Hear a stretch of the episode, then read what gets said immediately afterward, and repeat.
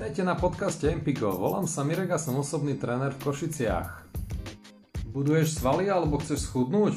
Alebo ťa zaujímajú otázky okolo zdravia? Počúvaj ďalej, tento podcast ťa bude zaujímať. Tak, vítajte na podcaste Empigo. Dneska si trošku rozoberieme tému, ktorá sa bude týkať otužovania Otužovanie je, dá sa povedať, taký ľadový, ľadový liek. E, otužovanie nie je e, jednorazová záležitosť, vyžaduje si to pravidelnosť, odhodlanie a vytrvalosť. Treba začínať postupne. Niekto začína už v sprche, niekto začína na, v otvorenej vode, postupne od leta až do zimy. E, je to individuálne a treba k tomu aj tak pristupovať.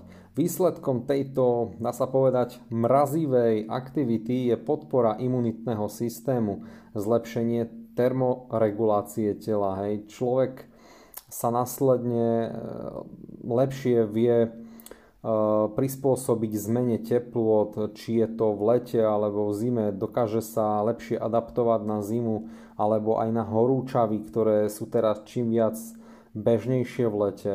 Otužovanie prináša aj iné benefity, ako je zmiernenie alergií, hypertenzie, potlačenie nervových či psychických poruch.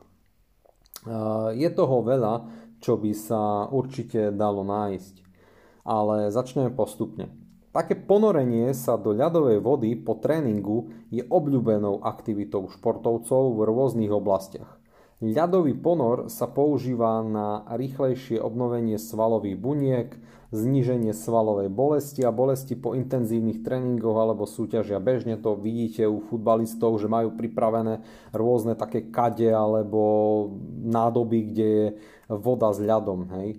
Chlad je veľmi dobrým prostriedkom na potlačenie začínajúceho zápalu nejakého svalu, dajme tomu. Okrem ľadového kúpela niektorí športovci používajú aj kontrastnú vodoliečbu. Hej, tzv. kontrastná sprcha, striedanie medzi studenou a teplejšou vodou. Aby získali, e, vlastne týmto vedia získať podobný e, účinok. Ja napríklad na sebe to mám odskúšané a je to výborný spôsob, ako dosiahnuť e, adaptáciu na zmeny teplot. Ehm, príkladom e, aj elitní bežci až po mnohých e, profesionálnych futbalistov je toto úplne že bežná prax. E, osobne to fakt veľmi rád využívam po tvrdých tréningoch, či v posilovni. Hej, a ideálne je, hovorím, tam dať dôraz, aspoň 10 násobne to opakovať, Hej, pričom sprcha musí vždy zásadne končiť studenou vodou. Keď sa pozrieme na to, čo hovoria na to, že výskumy o výhodách a nevýhodách otužovania studenou vodou, alebo kontrastná, čo hovoria o kontrastnej vodoliečbe po cvičení, tak e, môžeme si začať, môžeme si niečo povedať o tej, teórie, o tej teórii o studených vodných ponoroch po cvičení. A Teória ľadových vodných ponorov, respektíve kúpelov, súvisí so skutočnosťou, že intenzívne cvičenie spôsobuje vo svaloch mikrotraumy, jednoducho napísané malé trhlinky. Jednoducho tak, ako napísané, povedané trhlinky. Toto mikroskopické poškodenie svalov je vlastne cieľom cvičenia, pretože stimuluje činnosť svalových buniek a napomáha posilňovaniu svalov a, je, a hypertrofii týchto svalov. Výhodou je tiež oneskorený nástup úvodzovka, aby som povedal, svalovice, ku ktorej dochádza medzi 24 až 72 hodinami po cvičení. Hej, klasika, hej, nemáte tú svalovku hneď, ale niekedy až obdeň.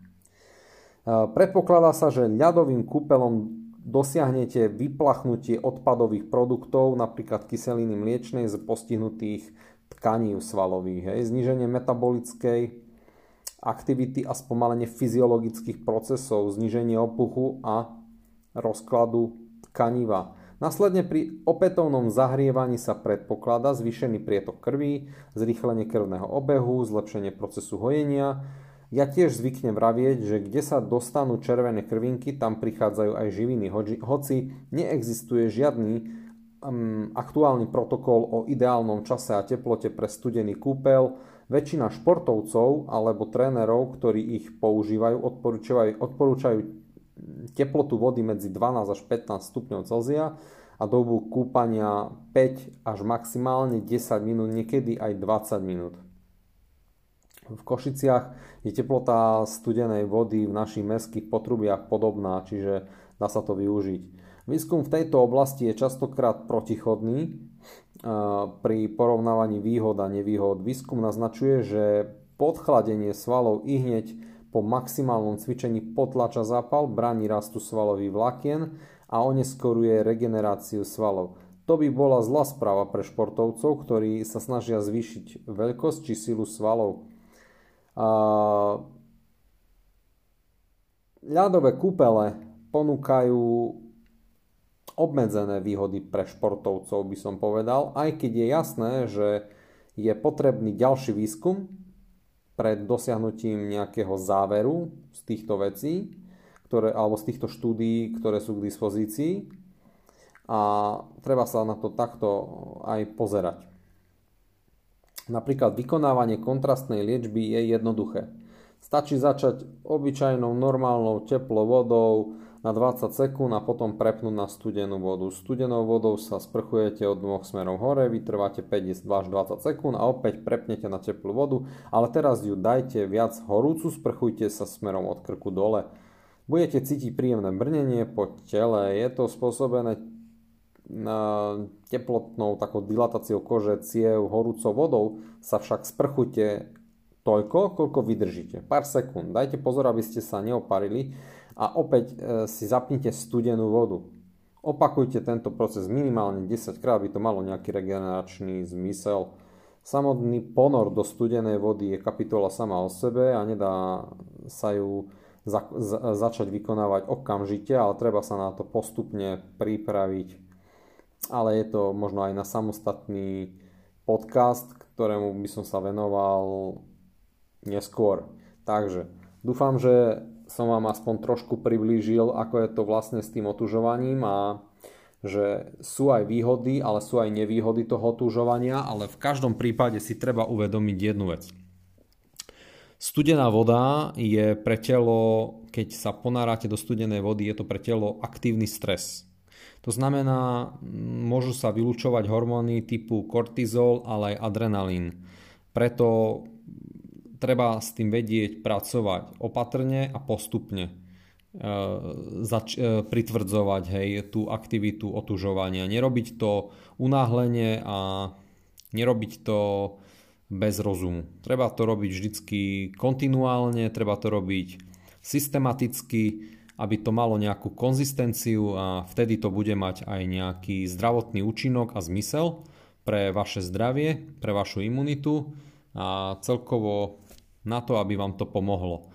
Ehm, perličkou je, že určite pri takomto otužovaní, keďže podchladzujeme to telo, tak aj e, sa spaluje dosť veľa kalórií, Čiže je to jeden zo spôsobov, ako možno spáliť nejaké kalórie, nejaký ten pečeňový a možno aj trošku svalový glykogén, ale treba, hovorím, treba na to dávať pozor a robiť to vždycky s rozumom, respektíve pod dohľadom lekára, aby ste si nepoškodili a aby to bolo pre vás zdravotne výhodné.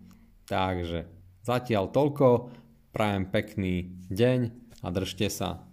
Čau čau.